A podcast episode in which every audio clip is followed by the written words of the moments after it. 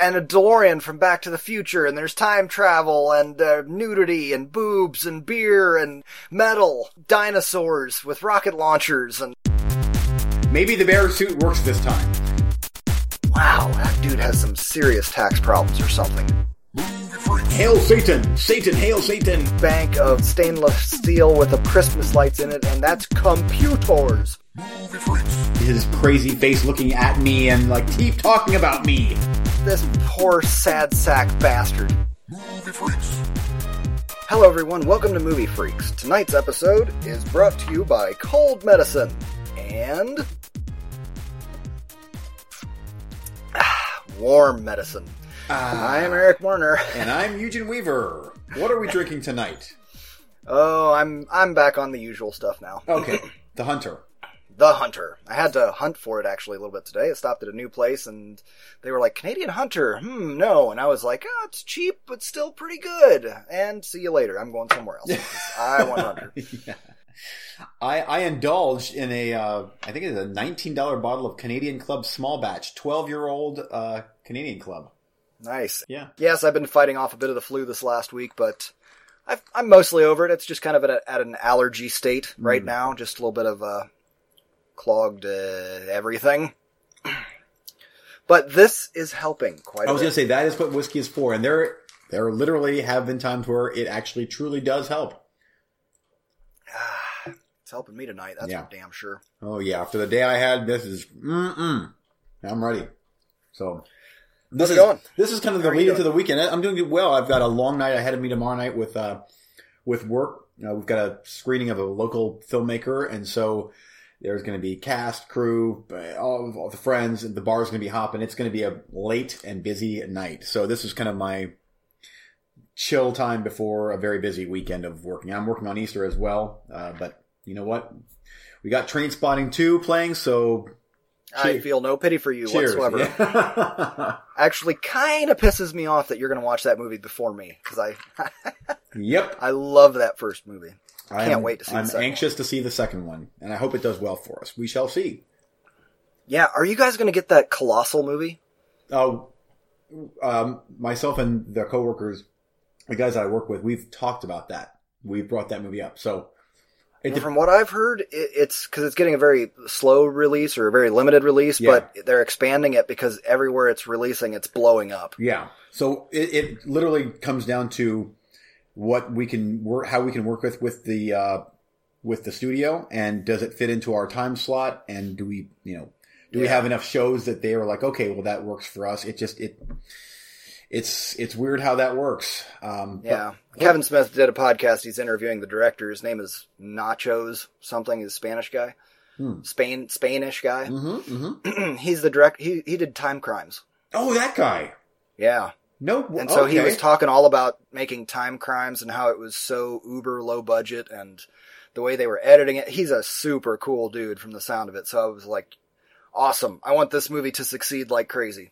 I think that uh, that director uh, he did a short, the the best short on uh, VHS Viral, the third VHS movie. I'm pretty sure he had a segment in that one.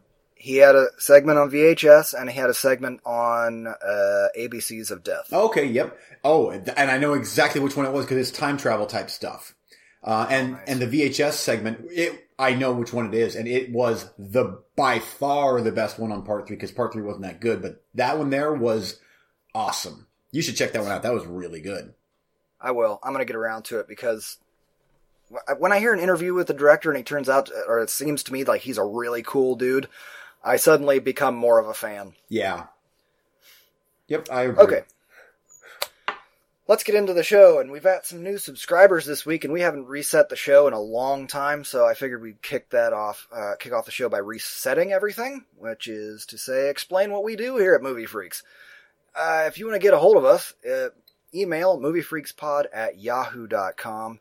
We are on the Twitter at moviefreakspod, and the best place to go find us is on our Facebook page, facebook.com slash moviefreakspod. And there we're doing written reviews. I'm releasing, I'm putting out trailers and stuff as long as they don't spoil too much of the movie. Mhm. So it's a safe place to go, uh, find trailers and stuff like that. And yeah, uh, some, some, I don't bombard the people with every little stupid casting or news story. I try and keep it to just, hey, friendly updates here Yeah. and there. Yep. Not to be annoying. And our movie and our movie reviews are they range in they range from fair, fairly new releases to like just completely obscure stuff that we watch. Which is the point of this show, shining Yes. light on underseen gems from decades past. Mhm. And the other big part of our show is the roulette, which we're going to get into next, where we dive into the ocean of used to be just Netflix uh, to find those gems in the rough, but we've expanded to Vudu, Crackle, Shout Factory TV, YouTube, uh, Roku. Get a Roku because there's a million channels on there, movie channels Yes. of fr- free co- free legal content. Uh, so, you know, anywhere that you can scrounge up some movies legally, then do that. We're all for that, and we like to really uncover those gems in the rough that you might have missed. And did we do that this week? Hmm. Well, this week on the roulette, it is Abatar, Abator, Ab, Ab, Ab, Ab, not going to work here anymore. yeah. Uh, up against the windmill. Whose turn was it? I think it's your turn. You're right, it is. Dang it. I always like it when you go first. No, I I can I can go That's first if you want me to. I, I'm ready I'll to rock it. and roll. Me too. Okay. Abattoir, twar, twar. An investigative reporter teams up with the police, with a police officer to solve the mystery of why a seemingly good man murdered hi her sister's family. Oh, how to explain this movie or where to begin. Eh, uh, this is a horror movie of sorts. It is on Netflix. This was a Netflix round, by the way, so you can find these on there. Um, for the first two thirds of this movie, I, two thirds, first third of this movie at least, I'm like, what are we doing here exactly? Because it's set in present day, but it has is trying to have a noir feel. So they're wearing kind of older style dresses. And the cops are, I got my leather jacket and my tie's a little loose and I wear a hat and I'm kind of fast talking. You know, like it's a 40s movie Okay. but it's but it's not set in the 40s and it's definitely lit over bright hd slickly shot kind of thing okay.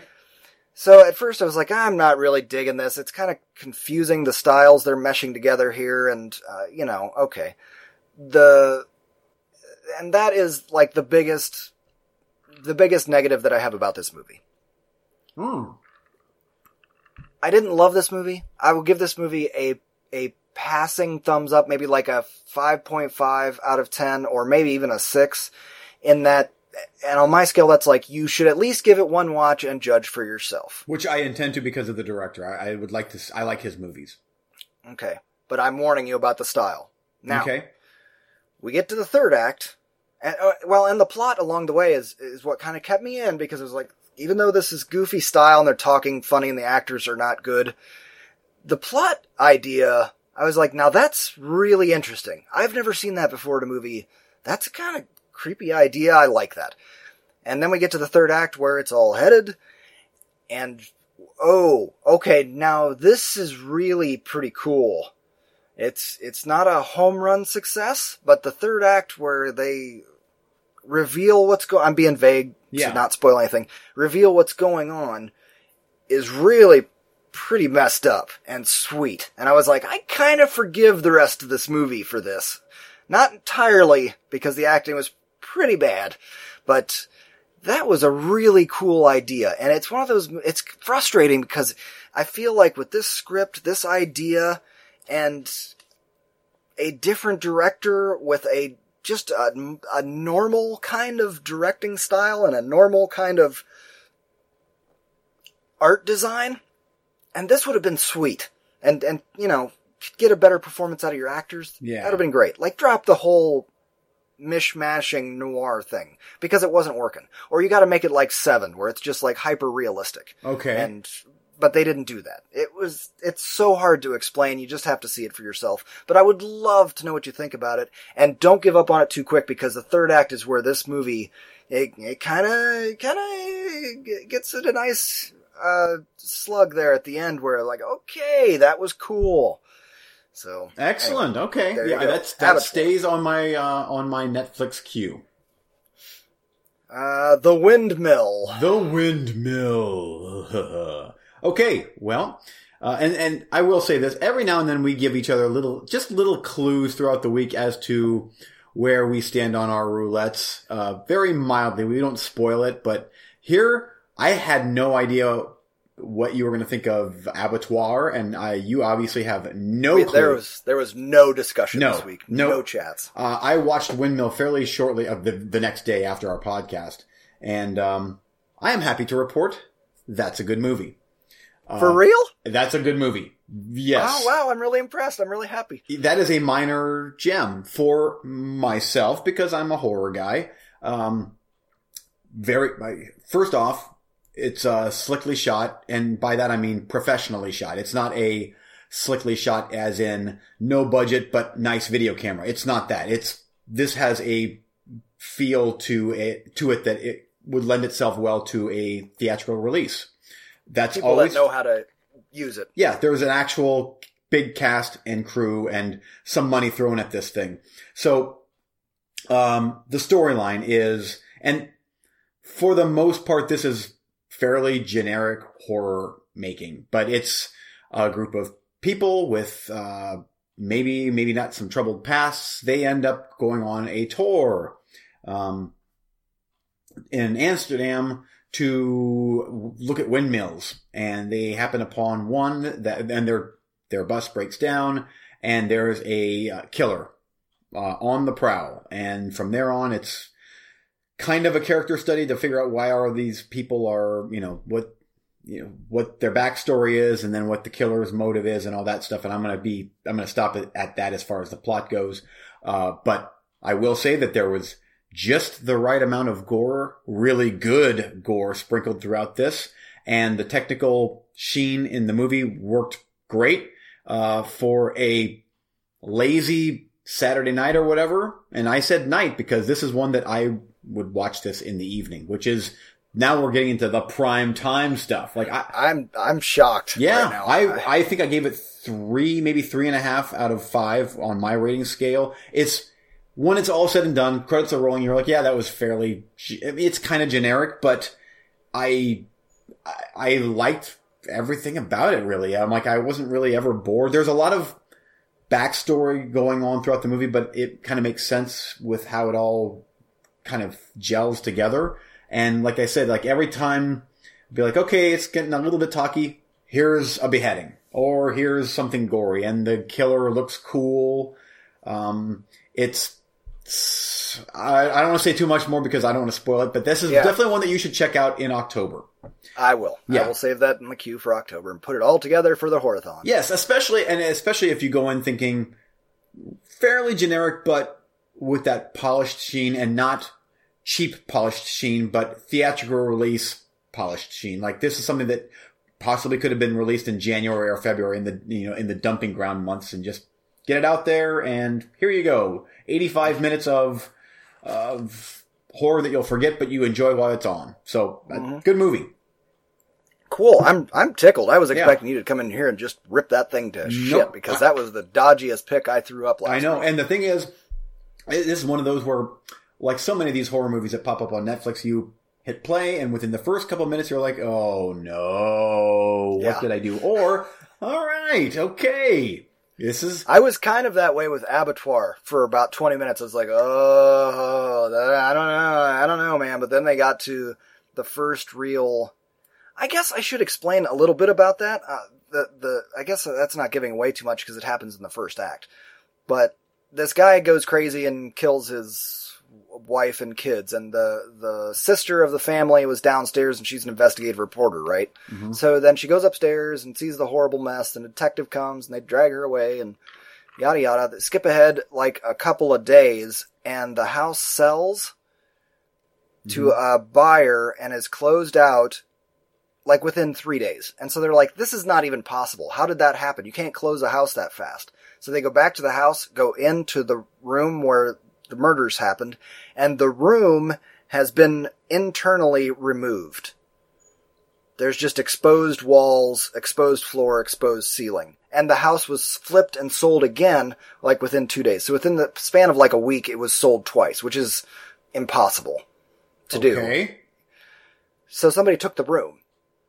Literally took the room, the murder room. Oh, that's kind of cool. So they go looking for stories of other stories of this happening, and they start finding other stories of crime scenes where the room has been removed.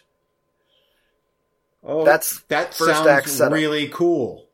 Yeah, that's what kept me in because it sure shit wasn't the Oscar caliber acting. Anyway, Yeah. uh, that plot idea was, I was like, I gotta see where this is going. Yeah. Oh, that, that's cool. And I will say this about uh, about my movie is the director Nick uh, Georg Georgius. I'm not sure how to pronounce. He's from uh, from the Netherlands. Uh, he produced. He didn't direct. He produced uh, Frankenstein's Army, which I love. Frankenstein's Army. So there. Great flick. Yeah. Uh, but this is definitely one to keep on the queue. And this is one that I will revisit when I'm actually partaking in some of my Canadian club. This is definitely one that I would enjoy even more because I didn't watch this while I was, you know, Mm. kicking back, having a drink. This was one where I'm like, okay, it's a roulette. Let's see what this is all about. And I'm like, oh man, I got to keep watching this. And I didn't even break it. Like a lot of roulettes, I'll break up into if it's meh, a half hour here, a half hour there, or what split it up. Here it was the whole way through. So Wow. there you go. Yep, I do the same thing. Yeah. Okay, let's get on to the next round. Uh, I guess I get to go first, selling my movies. First up for you is the dodgiest pick of the week by far in Uncaged. A sleepwalking teen straps a camera to himself and discovers a sinister family secret. Uh, spoiler alert from the cover of the movie, eh, werewolves. Um, I watched the trailer and it was one of those that just looks like, uh, I don't, eh, should I keep it on there? But then there's a kind of a couple of cool scenes. And so it's going to be a found footagey a bit. Uh, anyway, I hope you checked out the trailer before you picked that one. But you always like a horror movie and I don't like to leave you hanging. The other two are much safer and all pass the trailer test. Reasonable doubt. A district attorney has his life turned upside down when he's involved in a hit and run and another man is arrested for his crime and charged with murder. Sounds generic, but it's Dominic Cooper and Sam Jackson, and this trailer looked sweet. Uh, and lastly, The Angriest Man in Brooklyn. This is kind of a dark comedy. Rated R, perpetually angry man is informed he has 90 minutes to live and promptly sets out to reconcile with his family and friends in the short time he has left, starring Robin Williams, Mila Kunis, Peter Dinklage, James Earl Jones. That is an easy one to toss up there. Yes, it is. Okay. I know it's not a full-on horror uh, fest for you, but I can't imagine that those are going to be like one of those where you push play and in five minutes you want to kill yourself. Exactly. Okay. On your roulette uh, list for this week is first up Officer Downey. It's spelled D O W N E, so it's Officer Downey. Uh, based on the graphic novel, a police officer who can't be stopped by death returns to the streets time and time again to fight crime. That just sounds cool. Uh, is it? I don't know. Uh, the next one is one that I'm not sure if I threw your way, if you threw my way, but it's been on there before. Is the Similars from I think both. yeah from 2015, and uh, this one here. Well, I I always say this, but uh, it's gotten some good reviews. Ain't it cool news? Really liked it. If that's something I don't know, but uh, I believe that this is a Spanish or Mexican movie on a rainy night. Um, eight characters waiting on a remote bus station for a bus headed to Mexico City start experiencing a strange phenomenon. So there's that. That's horror sci-fi ish. And last but not least, this just I couldn't help myself. It sounds really really cool. Uh, and it's a documentary, and those are generally safe picks, um, as long as the subject matter is somewhat interesting. Los Punks. We are all we have. Uh, from 2016, uh, it's an intimate documentary about the teens and young adults who find meaning in the thriving punk rock scene in the backyards of South Central and East Los Angeles. That sounds awesome for me. I, I like punk rock music and I, that might be interesting. So there you go. There's your Yep. three. That sounds cool, and I will definitely add that into the queue. Um, and Similars sounds really cool too, and I've read some good reviews. Officer Downe sounded amazingly cool. Uh, back, I, I remember, I think I shared that trailer on our Facebook page. back, back when whenever that came out. I don't know, but it, it- that movie sounded really cool, and it was like graphic novel. I'm the comic book dork, so wow, that sounds cool. And then I watched the trailer, and I was like, that looks pretty low budget and kind of dodgy. So roulette, yep. I guess I'll be taking Officer Downe. Perfect. Perfect. I Um, really like that actor. What's his name? Oh, I can't remember his name. He was on Sons of Anarchy and a million other things. um, He just did a long interview with Kim uh, Coates. Kim Coates. Yeah. Yeah. with the Crypt guys. Oh, that- Adam Green. Yeah, they Okay. just did a long interview with him a couple of weeks ago, I think.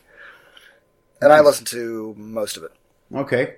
Um, yeah, I'm looking at uh, the director. He's uh, done. Oh, he directed a Slipknot video. There you go. And that's it. A, a video or the DVD, the Disasterpieces? No, it's Slipknot XIX short uh, video short from 2005. Yeah, so he probably just directed one of their videos. Whatever. Um, well, it kind of looked like a Slipknot video, or at least a bad one. I don't know. um, okay, well, and for me, um, you know, because Windmill was a, a minor hit, let's Uh-oh. just let's just let's just let this ride, and let's just Ugh. keep right on with the horror. And just in case Uncaged is good, because I'm starving for more horror that might be a gem, and it's probably not. But yeah, Uncaged wins. Lower expectations, sir. I watched, I rewatched the trailer today, and I was like, Ugh. At the very least, if I hate it, it will make for some great uh, thrashing next episode. hopefully. If nothing else, they're all, all of my picks were like 90 minutes. So Exactly, It's not going to yeah. be a crazy pain. All right, there you have it. Next week it will be Officer Downey up against Unhinged. Unhinged? Uncaged. Uncaged. Same I can't thing. read my hand. I can't read my handwriting. Yeah, it's. Oh, it's- between kids' volleyball games, I was in a mad panic putting together uh, the prep for the show this evening. So, uh, yeah, you get unhinged, uncaged, uncaged, hinged. it works. Somehow in there, I of course am in just imagining Nicolas Cage screaming with fur on his face, and there you go. It's too bad that Nicolas Cage isn't in a movie called Uncaged. Wouldn't that be great? And the th- the thing is, this movie more than likely I haven't seen it, but um, yet obviously, but more than likely, it would probably be a perfect movie for him to star in. I um, hmm. Well, that will lead us into our next segment, the rabbit trail. And the first question of the evening: Is there any pitch too crazy that Nicolas Cage would actually say no? Oh boy. Um, maybe Like, hey, you want to be in a werewolf movie called Uncaged? I mean, that's almost borderline brilliant. I think. I agree. He's like, um, yeah, that sounds pretty good, man. yeah, uh, yeah. Uh, I mean, uh, maybe hardcore pornography he might say no to, but even then, it's like, mm, how much? He's like, what's the title? Yeah. oh, the garbage that we have seen him in. Uh, is there something recent that he's been in that we haven't watched yet? Because it's like his his movies always pop up on our roulettes. They always do, and we usually watch them. Yeah, I mean, we put them in the queue, and then one of us throws one on, and then somebody watches it, and then he just vanishes for a couple of months because we're like, what are we doing? Why? No. Um, let's see. I watched the one where he was a samurai, and you watched the one where he had a mustache and was a cop, and then okay, the last one I watched, I think it was Roulette. Willem Yeah, Dafoe was in it, right? Willem Dafoe. He was Yes. crazy with Willem Dafoe. Yeah, that was that wasn't a, that wasn't awful. You should give that one a chance. I still I watched the one with the I, the last one I watched with him was with Elijah Wood with the mustache, and um, that was awful, awful. And then there was the Pay the Ghost, yeah, which that was I, I watched the samurai one was with Hayden Christensen, so somehow that should have counted for two roulettes. don't know. Yep. I just feel like there's probably ten other Nicolas Cage movies from the past six months that we have that we haven't watched yet. Oh my! Oh yeah, good times. I miss I miss the days of a mullet haired Nicolas Cage uh, winking at the camera as a you know as he's escaping a plane and or whatever the Con Air thing. Whatever asinine premise they put forth. Uh, What was that one where he could see the future, but only five seconds or something? It's on. I think that one's still on Netflix. You know, that one was actually one that got a theatrical release. That was still Yeah. in his like very last theatrical release run. Um, wasn't very good, but it was Jessica Biel was in it though. Yep. Unsomethingable. It was- Unca- uncageable. that's great. Uncageable. Oh, and oh man. Oh.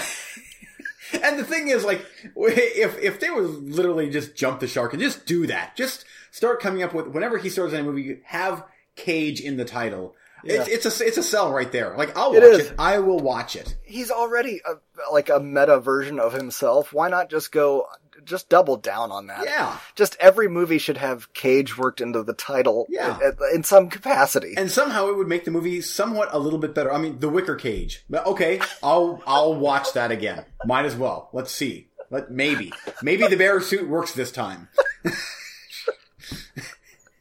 I'm still stuck on uncageable because he really is uncageable. He is. He really he is.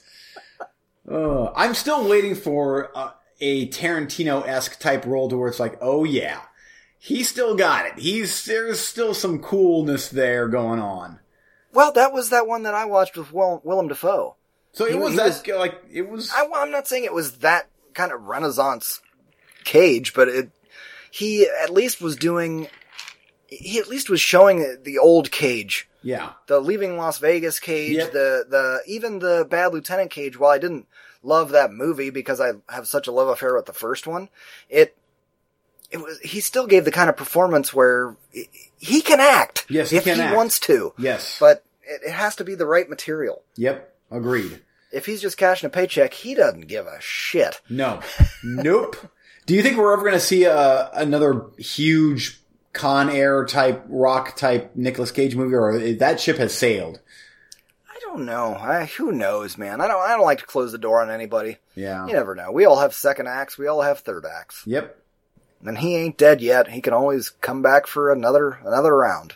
Yeah. Robert Forster. There's a, a, a plethora of actors who you th- you think are done, and then they come back, and it's like, oh, John Travolta is still kind of relevant, and now he's back in kind of sort of a list. Now, I'm not saying he is now, but back in the Pulp Oh Fiction. well, what was that piece of shit he just made not long ago? He's been making some shitty movies. Come yeah. on. Well, he the had last that. He had half that, decent thing he made was from Paris with Love, wasn't it? Oh, that movie kicked ass. That was a good movie. Right, I agree, but I mean, after that, he made a whole bunch of like really crappy movies. He's been. Uh, what was that last one? Oh, explosion behind me on the poster. I don't know whatever it was. It was stupid. It was like complete garbage. Was it theatrical or was that a? Oh, it's on Netflix now. Yeah, it'll be on Netflix next week. Okay. I'm I'm just I'm looking up Cage now. Next week and the following week, it'll be on the roulette. Uh, Rage Cage, Joe, Left Behind, The Runner, Pay the Ghost, The Trust. Oh wow. Oh, he was in Snowden. Oh, he was. and he was very good in Snowden. He was just playing a smaller role, but he was great. He did it. He did old school Cage, Yeah. where it was just like I'm just being Yeah. a normal actor. You know, Kick Ass is another great example of. I thought he was great in Kick Ass. That was almost a Renaissance type role for him. Yeah, that was so good. He almost stole that movie. Whenever he was on screen, I'm like, dude, you're. This is really good. You're doing really good in this. Do you remember the trailer I posted for Army of One, Yes. where he goes and looks for Osama bin Laden or whatever? That looked awesome. That looked fantastic. Did we ever? Obviously, I didn't see it. It- Well, you said yes. I just asked you if you watched. no, it was just no, tra- no, no, the movie posted the itself. Oh, no, no, okay. the trailer. Did you just watch the trailer? Yes. The trailer looked fantastic. It's, and that's a theatrically, gonna be theatrical. Okay. Released. And then I see he followed that up with Vengeance, a love story. Oh my god. Yeah. It should just be Cajuns, a love story. the Humanity Bureau. I mean, just, oh, he, he like picks one good role and then there's just 10 complete garbage. Ten arsenal. paychecks. Yep. Wow, that dude has some serious tax problems or something. Yeah. I don't know. Anyway, Okay. uh, do you want more Cage on the rabbit trail, or do you want to move on to something? Oh, let's move on to yeah. Let's Uh, because all I can think of right now is just his buggy eyes and his crazy face looking at me and like keep talking about me. His eight head Yeah. with that hairline. Oh boy.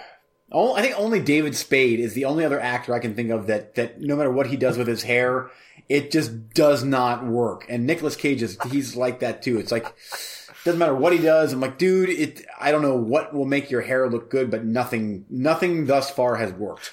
Then in the next movie, you see him. He has the big bushy goatee, like distraction. Don't look up Yeah, top. it's the goatee. It's like no, no. That's that's still a pretty monumental hairline. I don't know what's going on there. oh, wow, All right. wow. Uh, w- what next? Do you want some? What do you got?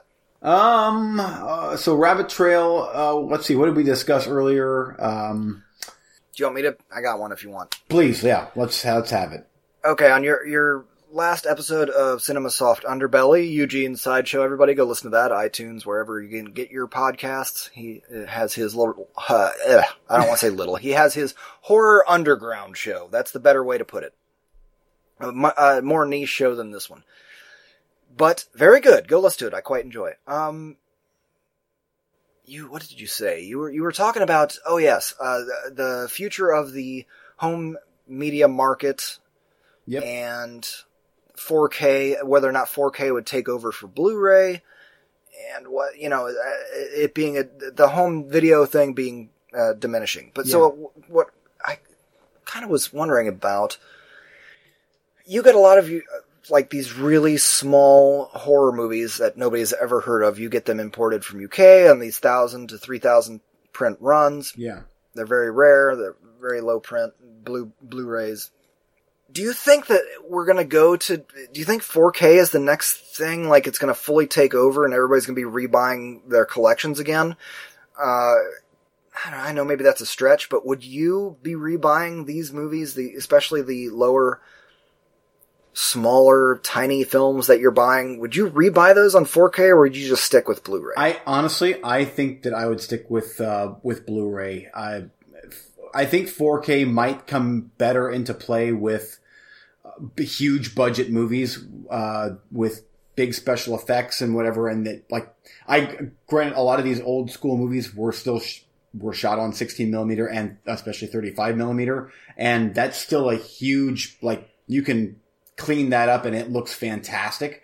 But I I don't know. I just think that 4K is almost kind of relegated to newer movies with a big budget that wow now because like when you go to the theater you're watching for the most part you're watching 4k uh, the theater the small theater that i work at we are going to get a new projector that is 4k um, and it everything pops but for home i just i can't see that i mean unless someone has a gigantic screen but even then i, I i've watched blu-ray releases at the theater that i work at um, and it still looks fantastic because a lot of these projectors upscale. So it will upscale to either 2K or 4K. So you're already getting a, a high def image that is upscaled, kind of like DVD is like on Yeah. Blu-ray players. They, it's upscaled and it looks better. So it's like there, it's so neg, it's so minor and negligible. Oh boy. Negligible. There you That's go. right. That's the Yeah. word. That's Uh, all right. that I don't. I I think that that is going to be a cinemaphile, a very very small crowd that Yeah. it'll come and go, kind of like Laserdiscs did. Laserdisc never really caught on. It was kind of VHS.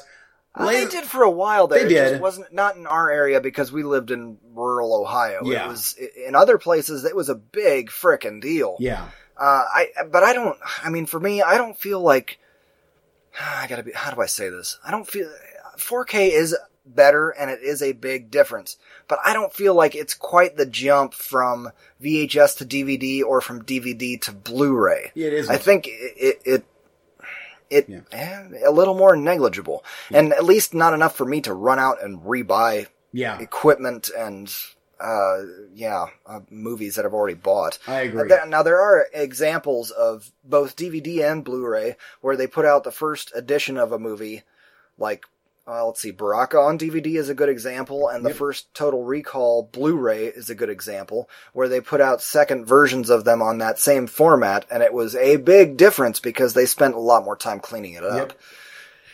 But I just don't feel like that 4K is gonna is gonna be the future. I mean, I think it's gonna be something else. I mean, whether it's who knows? We've talked about this before. Why, why, why should we even bother speculating? I think Hollow, Hollow Cube or Yeah.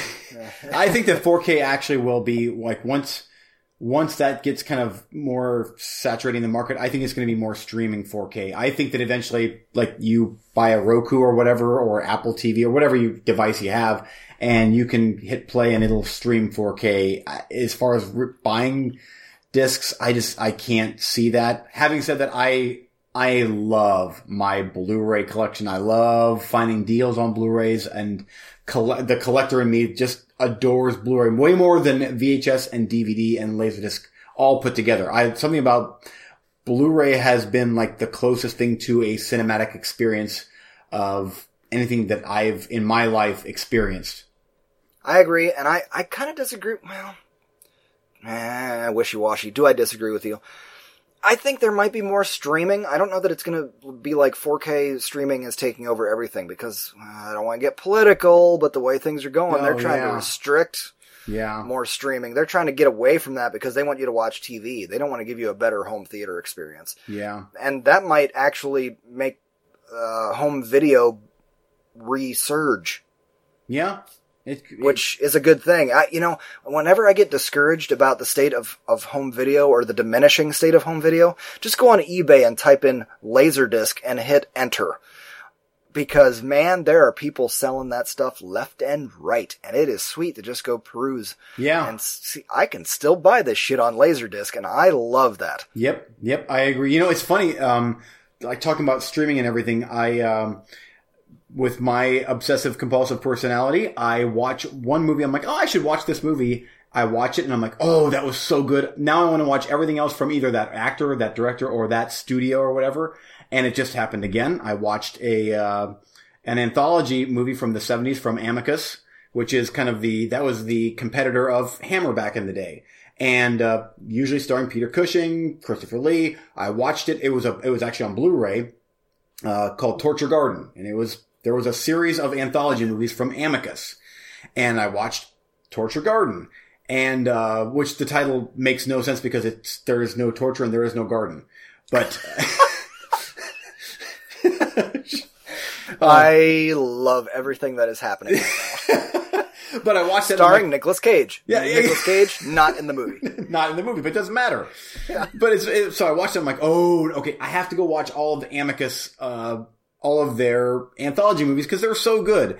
And I'm like, you know what? Um, I don't have a couple of these. Some of them have been released on Blu-ray and, but then some of them have only been released on VHS or no, I'm sorry, not VHS, DVD. Um, and I'm like, ah, I don't want to have to go buy a DVD. I'm like, you know what? See if I can find this one, which is called The House That Dripped Blood. I'm like, see if I can find that streaming. Well, no on Amazon, no on Netflix, no on whatever. And then I clicked on, uh, the Shout Factory streaming site, Yeah. which is a free, that's a free site. Uh, it has commercials throughout the, the movie, whatever, but it's legal and it's free. I'm like, oh, nice, here it is. And it's a remastered version. Hit play. So the, here's the moral of the story coming up right now. Hit play. It looks beautiful. I'm like, nice. And then it starts buffering. And then it starts playing. And then the dialogue is off. And blah, blah, blah, blah, blah. End of story. The, the, basically how this wraps up, I bought the DVD of it for cheap. I'm like, Yeah. I, I'm not going to watch, I'm not, this is not streaming right. And I want to watch that. So there is still a place for physical media. Uh, I'm going to pop that thing in the player and it's going to still look fine because it's from 1970 and it's going to play fine. It's not going to be buffering or whatever. So there's still a home for, for, uh, physical media in my opinion. Yes, there is, and I am so glad that, like, when I remember the switch from VHS to DVD, you and I took bags and bags and bags Oh, of yeah. movies and traded them in, and we upgraded and yada yada. And I did not do that in the transition from DVD to Blu-ray because it was like, these don't look that bad, and I have them widescreen. Where in VHS days, that was a hard thing to come by. It was. It was, they were all full frame, so I didn't mind losing a lot of those. I still have some VHS, and I still have actually bought VHS in the last year, just because I can't pass up a Disney clamshell of Yes. Darby O'Gill and the Little People for 50 cents. That's just too frickin' cool for me. Uh, but, and I'm still buying DVD every now and then if I find something that, you know what? I don't really need to have this on Blu-ray, but it's worth a DVD for 50 cents. Yeah. I'll snag it. Because I don't need a Blu-ray of, what was the one of the last ones about? Oh, the Clash of the Titans, the original. Oh, okay. You, you know, with the, The owl. the owl and the stop motion or whatever Yeah. kind of motion, the Ray Harryhausen effects. I don't need that on Blu-ray. Come on, what are you, who are you kidding? I mean, that would that would be sweet, but I'm a man of of, of a budget, so Yeah. if I can get it for a buck, uh, sweet, I got it. That's mine now. It's in the collection. It will stay there forever, and it can be, you know, Yeah. viewed, and it, it looks okay. Yeah. And for us um, collectors, it's something about having that on your shelf and you pull it out and you look at the case and you're like, all right, you know, this is, I, I own, I own this, even though you may have bought it on Vudu, which I have a bunch of movies that I bought on Vudu. It's, I, it's almost like I, it's sometimes I forget that I even have them, but my media room, I'm like, I own these movies. These are all uh, mine. Baby, Legend of the Lost. yeah. I bought that on DVD. And it was so funny to me to find it on DVD that I was like, I can't leave the store without this. Why? Because I rented it at the mom and pop video store on VHS a dozen times with my sister because we just could not believe how they brought this, how this dinosaur, they found a dinosaur. Yeah. Like yeah. we were at the right age where it was like, this, this is amazing. I can't believe these effects. And then you watch Jurassic Park and then you go back and watch this movie and you're like, that is literally like a Muppet. There's Yes. a guy with a hand up the neck and it is the worst special effect Yeah. you've ever seen in your life. And the story is stupid. And Yep. But- yep. I had to buy it just because I'm going to show this to my kids one day and they're going to hate it and they're going to hate me for it. And I'm going to say like, no, no, this was the amazing thing when I was your age. Uh, but anyway, I own that on DVD and it is in the collection where it will stay. Yep. Uh, the point I wanted to make though about this is, uh, this little derail that we've got on.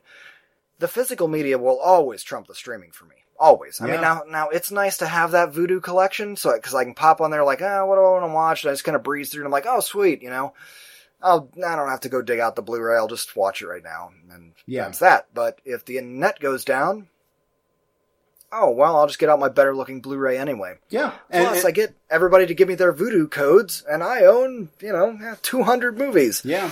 And, and seriously, for us, we have good internet here, but all it takes is a thunderstorm or something, and our internet is really slow or it's buffering. And I'm like, I don't have to worry about that with a DVD or a Blu-ray. And and for me, again, it's it's my collector instinct, uh, especially with those smaller labels that are like lovingly releasing these movies that you've either never heard of or oh I kind of remember that on DVD or on VHS way back in way way back in the day. And now it's like now it's like you pop it in which I'll get to this in recently watched but you pop it in and it's almost found a new life on a physical media where it's like that could have been projected in the theater even though I know it was probably just dumped onto VHS back in the day because it's it's low budget whatever. But now it's like that it's cleaned up. That thing there was some polish to that movie that back in the day it's not like it is now where anybody with a video camera can make a movie and edit it on their laptop.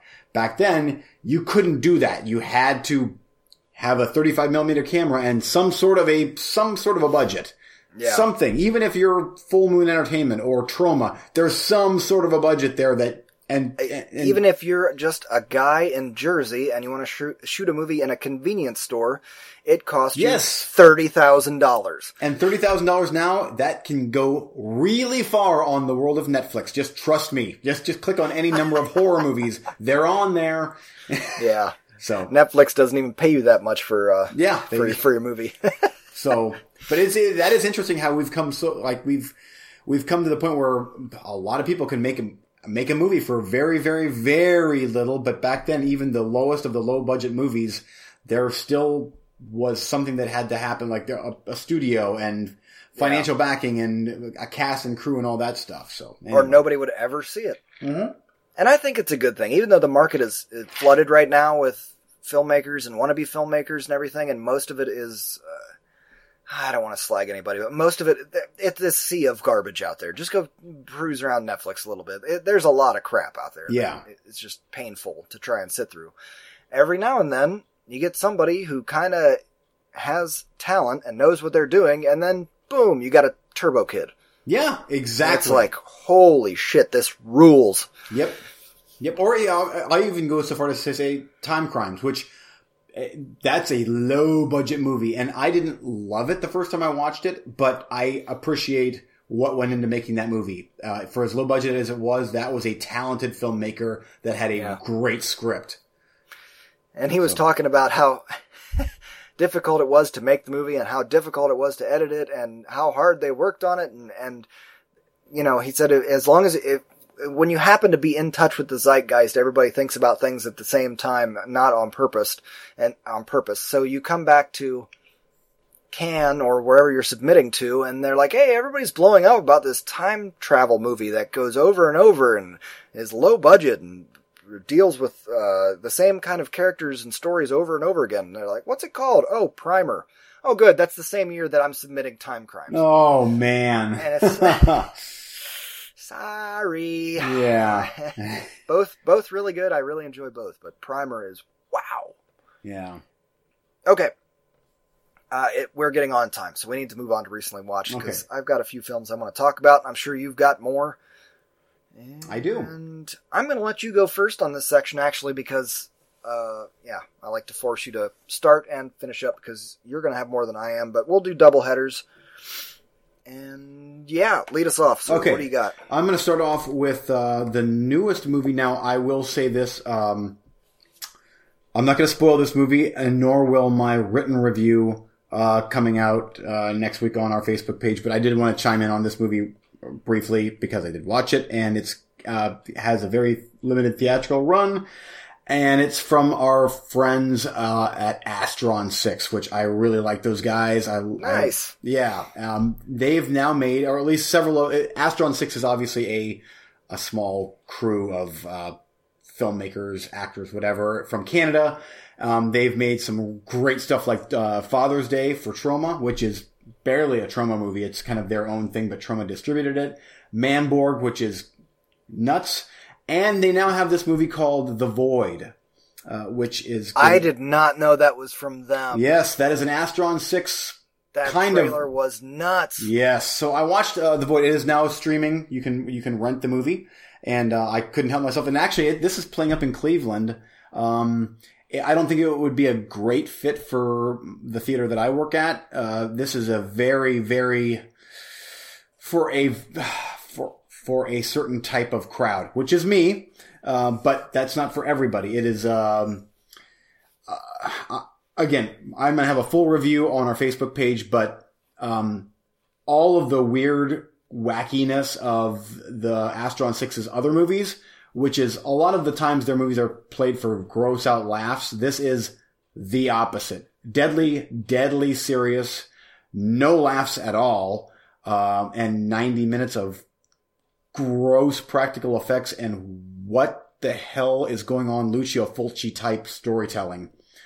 Uh, with a whole heaping lot of Clive Barker and John Carpenter. Just, just mush that all together and the void.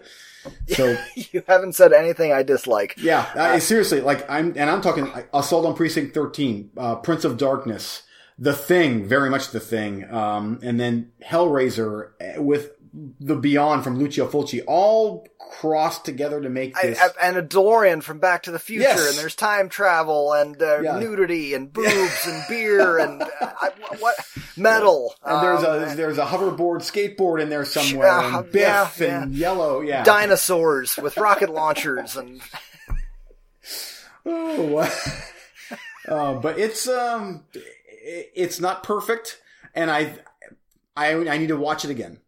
The storyline is very, very briefly here is basically people get trapped in a uh, nearly abandoned hospital with a cult keeping them in, hence uh, Assault on Precinct, Precinct 13.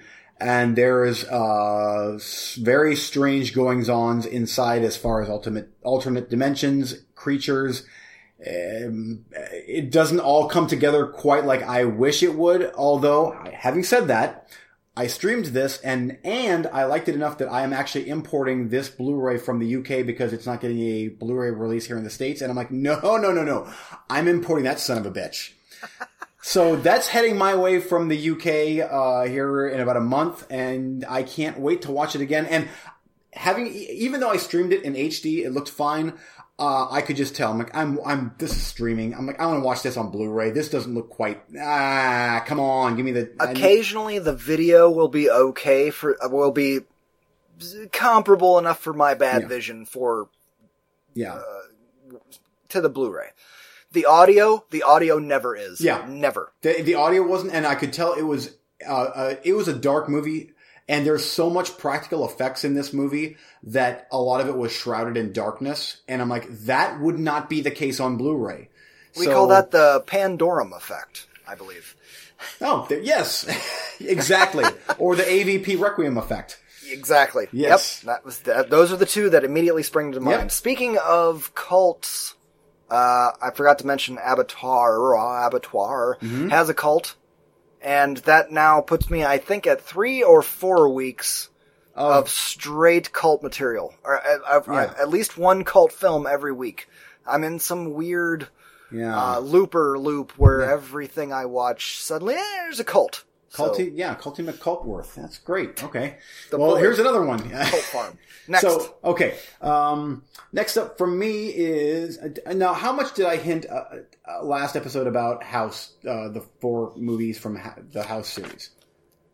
Yeah, I'm not sure. It Oh, got shit. a I- little messy there towards the end. Yeah, and I talked about that on my own show. I'm not gonna. I'm gonna skip those. If you want to hear my breakdown on that, go to Cinema Soft Underbelly. I talk about the four House movies released on Arrow Video.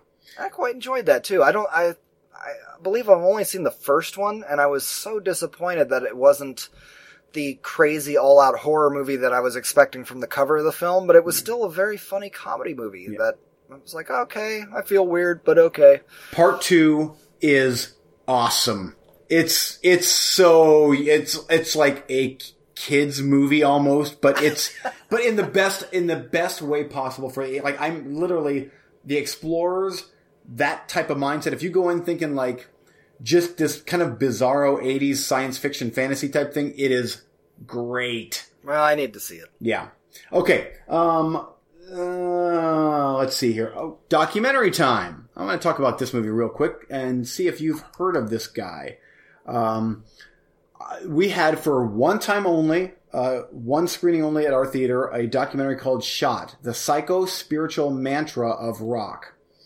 And this is a documentary about Mick Rock, who is uh, basically, uh, when you think of rock and roll photography, Mick Rock is the guy, uh, dating all the way back to David Bowie, like an undiscovered David Bowie, uh, to Lou Reed, all the way up to, um, I don't want to say Motley Crue, but even all the way up to even now, like modern times, the guy is still going. This is one of the best documentaries I've seen in years. It's so good. Um, you especially would love it. It's, it's one of those documentaries to where it's, uh, the director, which the director is Barney Clay. Uh, it's not a typical documentary. He tried to do something different, so it's not talking head type documentary. It's Right. almost like it's a movie. Like you're watching a movie, you're watching his story, and he narrates it. He talks about it, but it's very, very cinematic. Um, and like even when we get into, obviously, we're dealing with with rock stars, so there's drug stuff, and he does certain things to incorporate that into this documentary that are just like, wow, this almost feels like a 2001 trippy experience that I'm watching right now with the visuals. But the stories that this guy has are incredible. And, uh, you know the picture of, uh, Iggy Pop where he's kind of bent over and, and Yeah, inhuman. That, that was him. Yeah. That was his picture.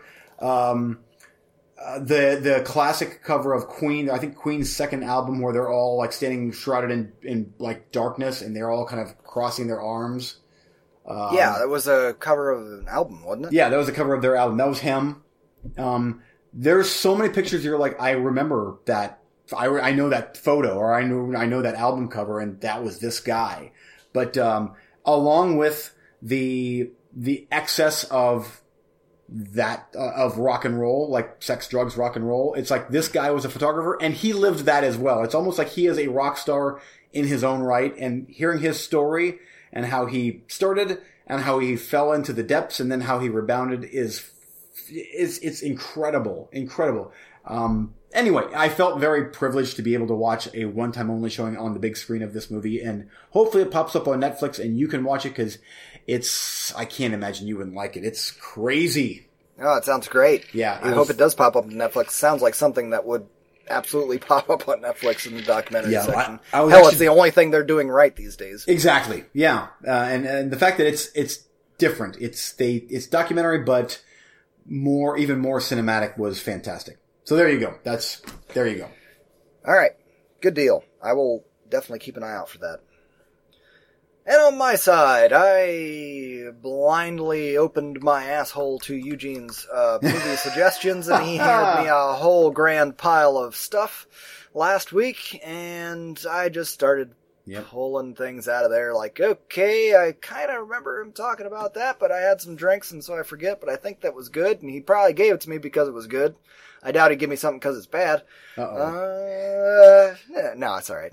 Um, first up is Turkey Shoot. I just couldn't pass up on that title. So that was the very first one I pulled off the stack you gave me, and it did not disappoint. This is Australian exploitation-y weirdness at its, I don't know, not at its finest, but it's pretty damn entertaining. I'll put it that way.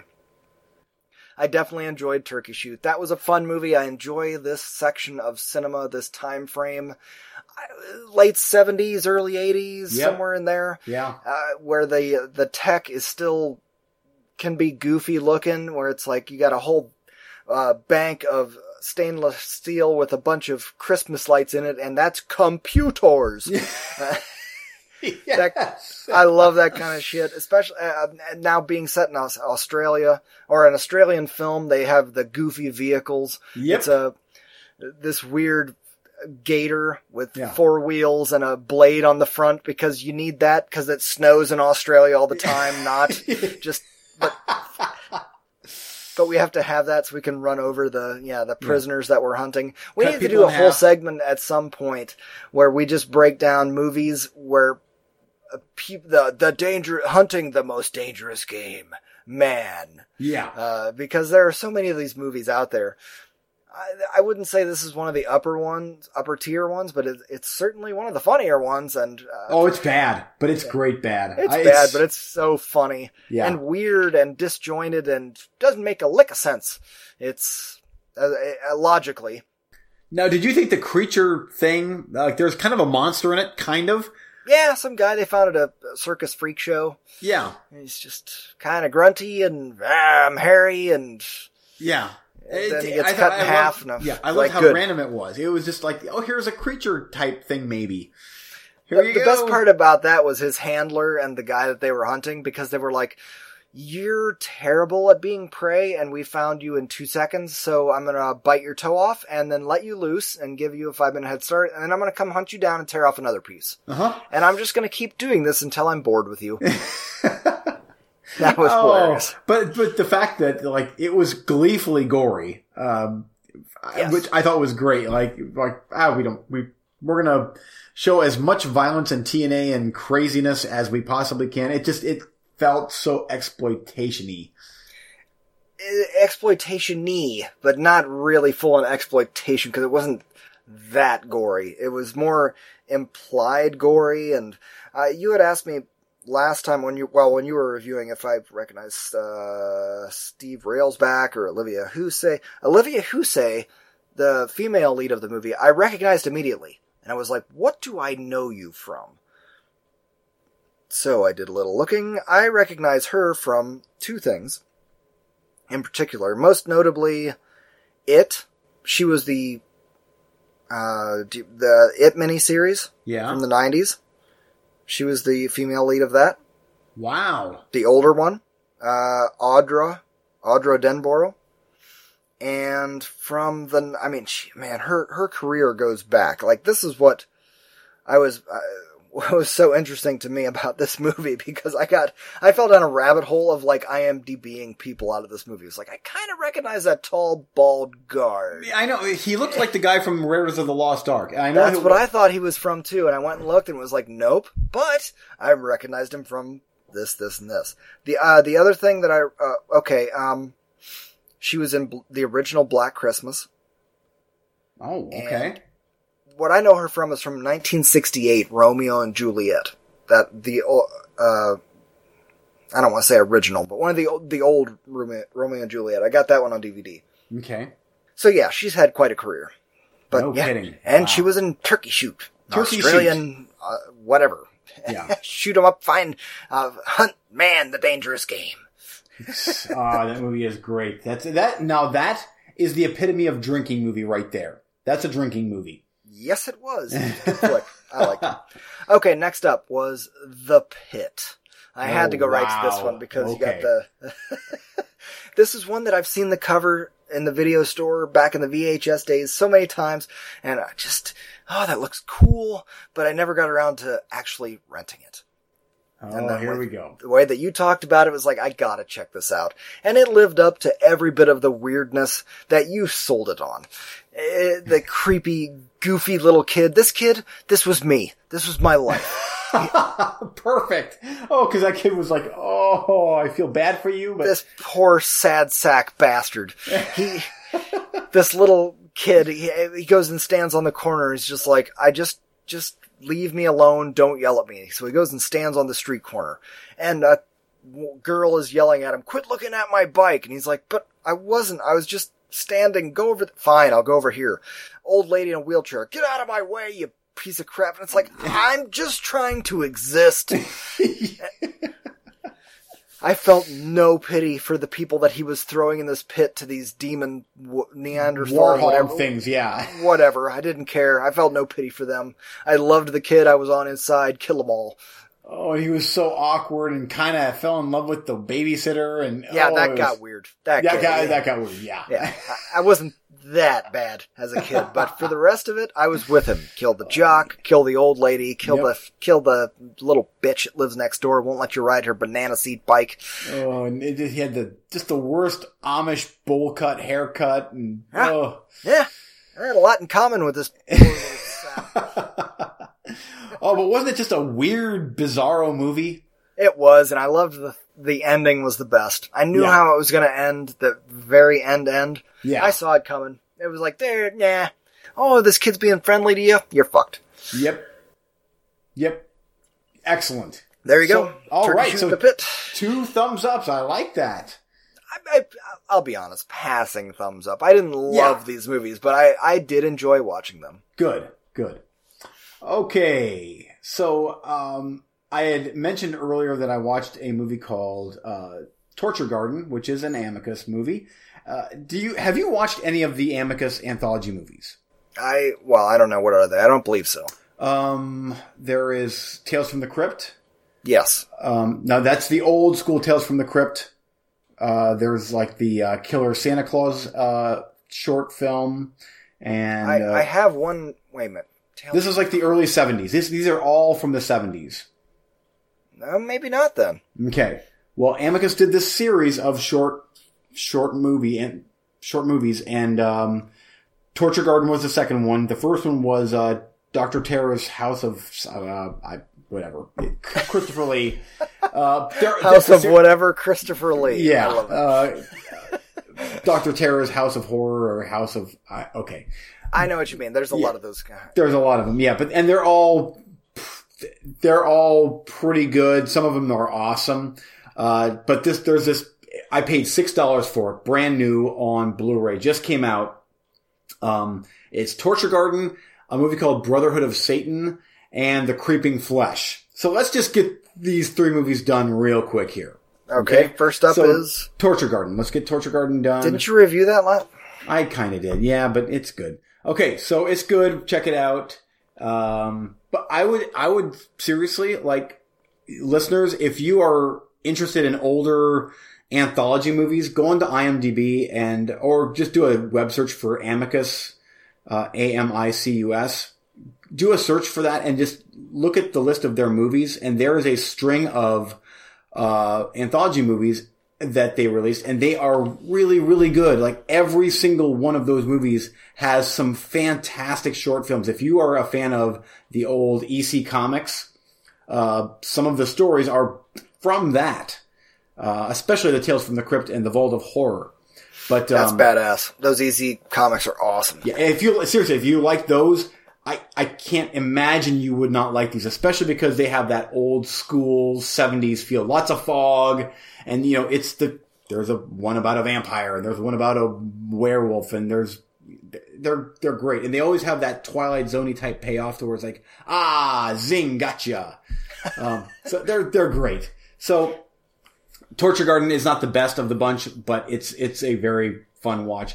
Brotherhood of Satan, though, um, that name is impossibly cool. Uh, it's so great.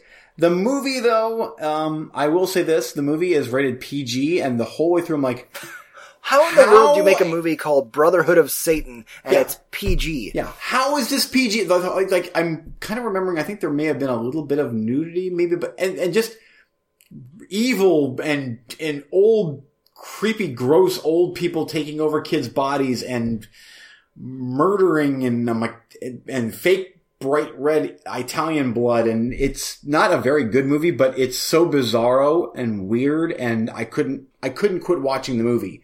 Um, but uh, something about he, those old school 70s movies hearing these kind of gross looking old people say saying hail satan satan hail satan and over and over i'm like this is like legitimately evil to me like i, I literally feel kind of creeped out right now because it's it feels like from another era and it like you Kind of like the end of Rosemary's Baby. Yes, like that. Like now that's like really well done. This is not really well done, but it still feels like ugh, yuck. And kids are involved and and it's PG. Okay. Bring Uh, the fam. Bring the family. And the last uh, is The Creeping Flesh, starring Christopher Lee and Peter Cushing. And um, I'm not going to spend too much time on this, although um, this is of the three, this is probably the one that you would like the most. Um, so Peter Cushing finds this skeleton uh, from whenever Papua New Guinea, and uh, it's a it's this creature alien thing, and it's revealed to be like the origin of evil. And uh, and he thinks that hey, here's some, something I can do. I can cure, um, I can cure people by by uh, making them immune to evil by injecting them with uh, stuff from this skeleton. But in fact, that makes them all the more evil. Duh, right? It- it- like what? I, I, clearly. Yeah. So here's what's cool about this movie is the the skeleton starts to come back to life by anytime that water hits it, it comes back to life. And what makes this movie so good is that the first time water hits it, it hits it on its middle finger. And so it starts to form a finger again, but the finger looks like a very big penis. And so Peter Cushing rips this this finger penis off, and the whole movie is like there's this, they're dangling this dick, uh, this rubbery. It's gross, and I'm like, it, I know it's a it's a finger, but it looks like a dick, and I'm like, this is starting to get awkward, and just flapping it in this Arousing. daughter's face like uh it's so it's such a weird premise and i'm like whoever did the special effects didn't do a good job but it it uh, it's it's bizarro anyway yeah Why is it called Creeping Flesh? That's a weird title. Like your flesh is going to creep up on you, or is it the the, the flesh creeps back on its bones? yes the fl- yeah exactly but the whole thing about like they really really go into the whole middle finger is missing and it's, uh, it's Now a penis. now yes so anyway eh, whatever What if a guy walked up to you and flipped you off right to your face, and his middle finger was a penis shape? What? wh- how would you react to that? hmm That's the way. Hmm. That almost sounded hungry. Like, hmm. Hmm. Or yeah, would it be would it be hmm or hmm? Oh, the first one sounded a little more like, hmm. inquisitive, yeah. yeah, like that's odd, but kinda hungry. tasty, yeah. but tasty. oh, okay. So, Okay, uh, last round for me, and then you can have another round if you want. Okay. Uh, another one that you gave me, The Barrens. Darren Lynn Bousman. Okay. Very was he the guy that did Abattoir? Yes. Yeah, I remember you mentioning I need to watch The Barrens because it's a great movie. So I, I pulled it out while I happened to be very sick, flu ridden, fevered. Don't hold it against me, but I popped it in and had the volume turned down very low on purpose. Within the first 15 minutes, fell asleep, but I needed sleep because I hadn't slept in like 30 hours. Yeah. So I slept through the rest of the movie, then I rewound it to where I fell asleep and watched it again. because I would come out of my haze, see a couple minutes, huh, what, and go back to sleep. And it turns out that my viewing experience very much mirrored the movie. Uh, was, uh, almost like I had been bitten by a rabid dog and was trying to figure out what the hell was going on. Every now and then I wake up and somebody's screaming and, huh, what's happening? Hallucinate and back to sleep. Uh, yeah, it's a very weird way to watch a movie, but you know, I'm trying to watch stuff and I was sick. It's uh overall final thoughts on the movie. It was okay. I didn't love it. I uh, one of the th- the tropes that I irritate the shit out of me about cinema is the he's poisoned, drugged, uh, hypnotized, so he's hallucinating, and so you, as the audience member, you don't know if what he's seeing is real or if it's in his head. I know it's a legitimate kind of filmmaking technique, but it annoys the fucking piss out of me. Oh, really? Okay, I didn't It, know that. it's no, it's it's. Look, I, I was trying to think while I was thinking about this movie. and It's like, how am I going to review this? Um, you know, sometimes it works. Sometimes it's in movies and it doesn't bother me at all. And I was trying to bring up an example of, of where it does work and it doesn't bother me, and I I couldn't. Uh, nothing was springing to mind. But for the most part, that just kind of annoys me because it's like you're just fucking with the audience. You're not fucking Yeah. with anybody else. The, the people don't get it. The people in the movie don't get it. The characters in the movie don't get it. So the whole time you're watching the characters be confused, and that's just annoying because it's you know why are you doing this? What? There's no thing out there. Uh, yeah, you must be sick or poisoned or hallucinating. No, no, it's there, it's there. And you, as the audience member who sees both sides, goes, I, I, is it or isn't it? Because you're showing us both, and so we don't know. We just have to wait till the third act to find out what. yeah. Now with this movie, you get to the third act and you find out what, and it was like, oh, that's pretty sweet. I like that. I think it's just a personal thing with me, and so I'm not gonna like uh, shred the movie because I, it didn't really break any rules that you know, you know uh, of filmmaking where I'm like, no, you deliberately were fucking with people and Yeah. lying to the audience. They weren't doing that. So it's okay. I enjoyed it and I dig it. And I really like the, ah, the female, uh, actress lead in this. What's her name? Um, shit. I was gonna have that pulled up. Whatever her, name is. Yeah. I can't remember her name off, I think it's Mia something. Um, she was the female lead in The Crow City of Angels and she was picking up the role of the little girl from the first Crow movie with Brandon Lee. Okay. Is it Mia Kirshner? Yes, Mia Kirshner. Thank you. Okay. I really like her a lot as an actress. And it's because of that second Crow movie. That's because she is playing, yeah, the, uh, how do you explain that? She's picking up the, the role of the little girl from the first movie with Brandon Yeah. Lee. And yeah, anyway, repeating myself, but, uh, that, that's what gave uh, City of Angels weight to me. And I really liked her performance in that movie because I thought that's such a difficult thing to do to pick up the role of a child from the first movie and, and give it some weight in, the, in a admittedly kind of bad sequel.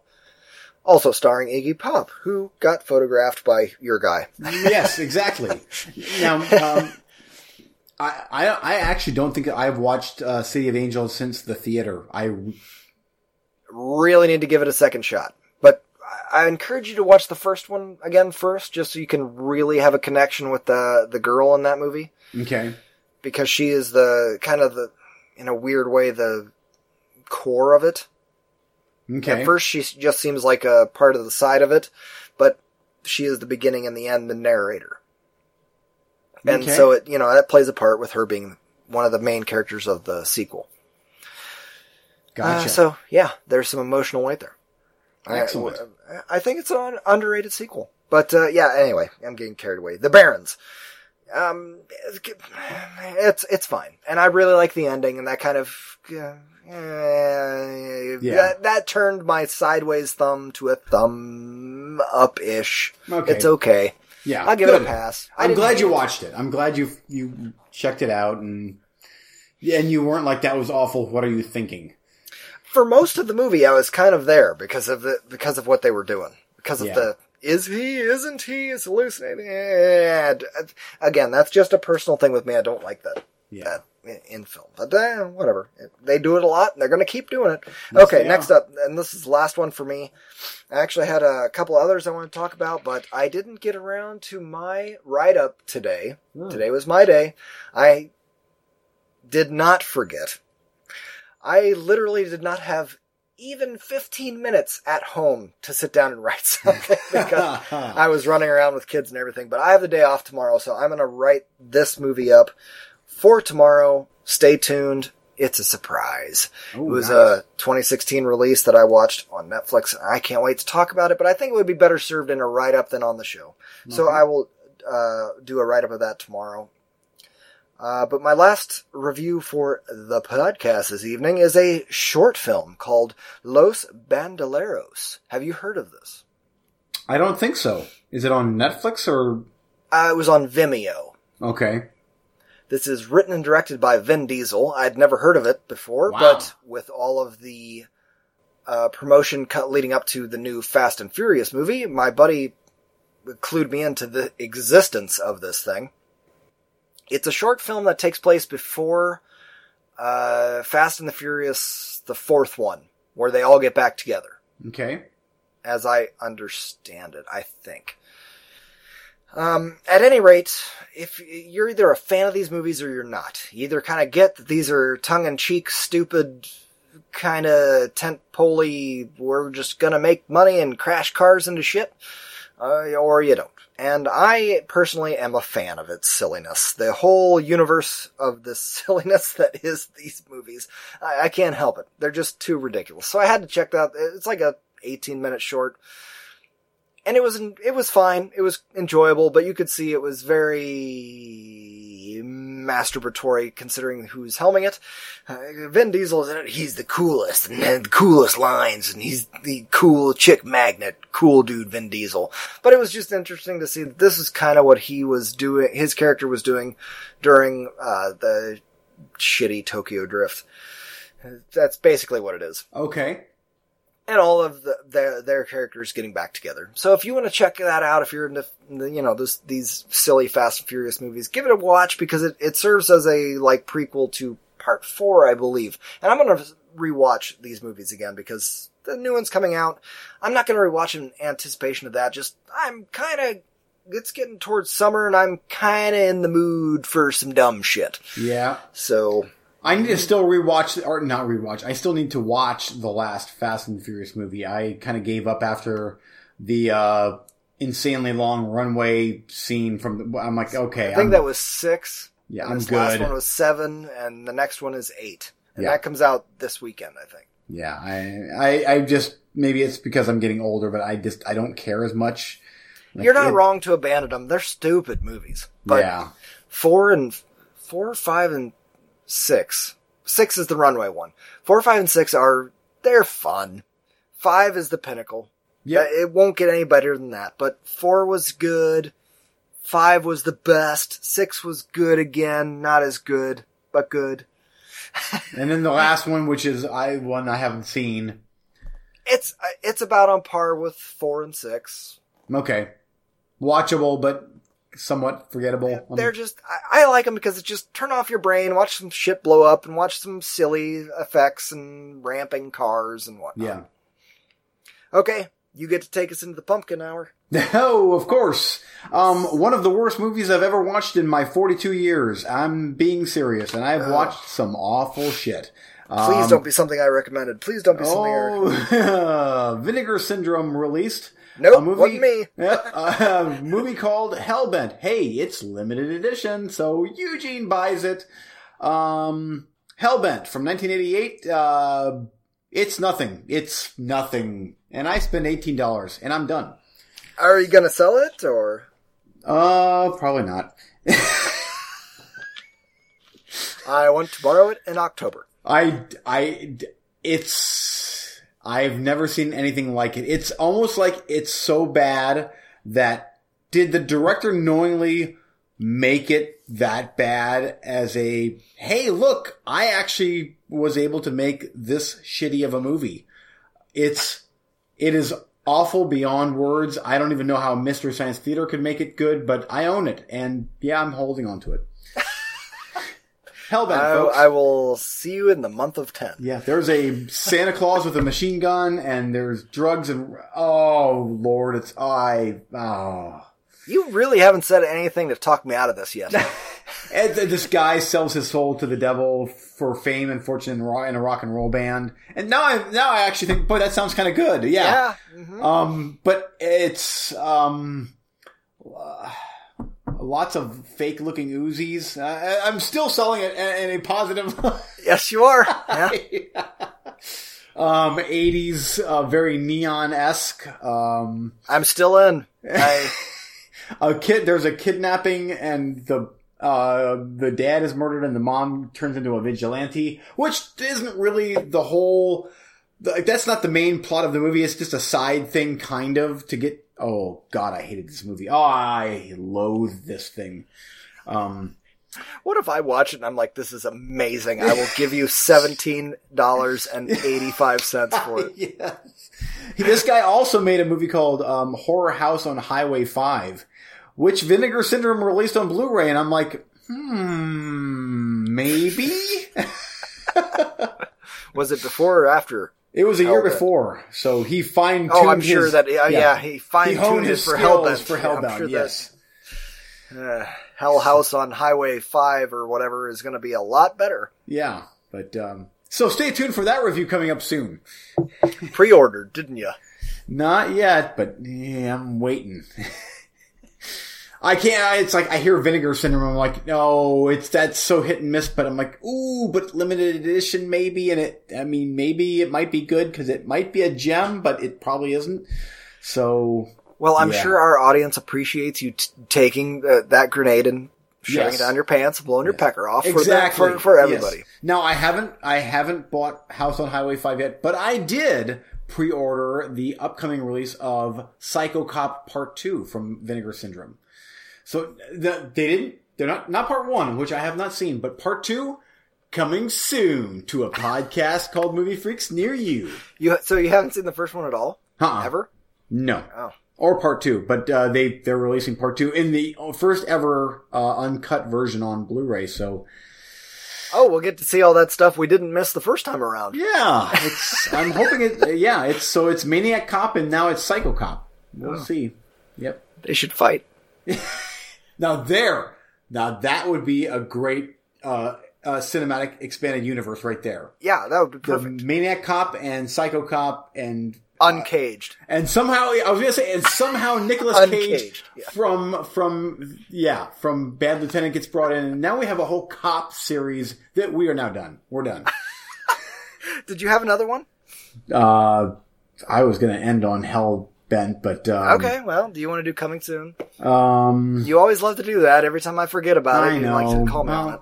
Um, I've well, I bought a couple of those Amicus movies uh, on DVD actually, and uh, Psycho Cop two. There All you right. go. I look forward to hearing about Psycho Cop 2. I think I remember seeing that in the VHS store. Yeah, I, I do remember those in the the VHS rentals, but I never watched those. Uh, Cool. So Well, I look forward to hearing about them. Um, as for me, uh, who knows? You know how it goes. I'm watching.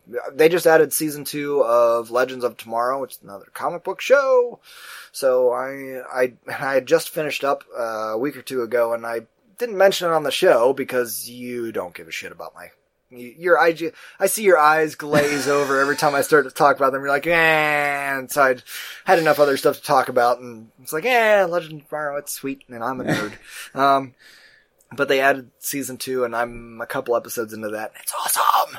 Uh, what else? There's a few other movies on there. I will be right doing a full uh, write up tomorrow, which this will come out Saturday. So yesterday I did a full write up on Kubo and the Two Strings, which will I be- can't wait to watch. By the way, My full write up will be on the Facebook page to yesterday. yeah, perfect. Uh, so you can read it there. I don't know. I'm, I'm in a, I'm in, I'm the genre hopper. I get into a genre and I watch that genre. And right now I'm in between genres. I'm not Oh, sure what to okay. go with next. I'm debating. I've got a couple of things that I'm kind of interested in, but I'm still not quite sure. We'll see. Okay, well, yeah, and I'm actually kind of stuck on the Amicus anthologies and Star Trek again. I'm revisiting the uh, the original Star Trek movies. My wife and I are actually. So Nice. Yeah. I haven't. Uh, heard, now you've mentioned Amicus quite a bit this evening.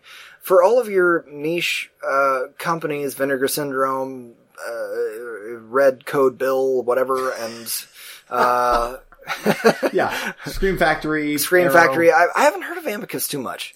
Well, Amicus, I mean, that's the production company. That was kind of like, that was their production company versus like Hammer. It was kind of those two back in the day. And I guess that the rights to various movies from that com- that from that company are with different studios. Scream Factory released a uh, double uh, or a two pack movie of um, Tales from the Crypt and Vault of Horror, which are some of their better known anthologies. And um, Kino released uh, the Doctor Terror movie.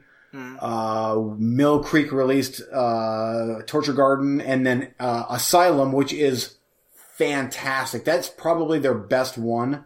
Um, a doctor visits an insane asylum, and then it's broken down into some short stories. It is fantastic. That has yet to be released on Blu-ray, and then there's uh, um, uh, two other ones that have not been released on Blu-ray as well yet, which they're just on DVD, which I'm going to watch them because I am now on an Amicus kick. They also made some movies as well. The Beast Must Die, which I watched, but I did not review this episode. And, um, uh, and now the Screaming Starts, which that title is just incredibly awesome. Um, and then some old school, like Sword and Sandal type, or not, maybe not Sword and Sandal, but like the Land of Time Forgot type movies.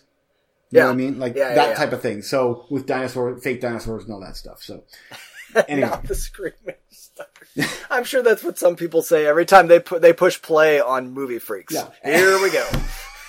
and I'm pretty sure that it's like dot dot dot, and now the screaming starts. I I'm pretty sure that that I'm. I really hope that you pay $28 for that, import it from Germany, hit play. There's a big title credit that says, and now the screaming starts, and it's 90 minutes of, oh, and at the very end, dun, dun, dun, dun, movie freaks, movie freaks. and it's your ultimate joke on me. That There we cost me- go. yes. it's not going to get better than that. Yeah. Ah, I'll see you next week, dude. All right. See ya. Bye.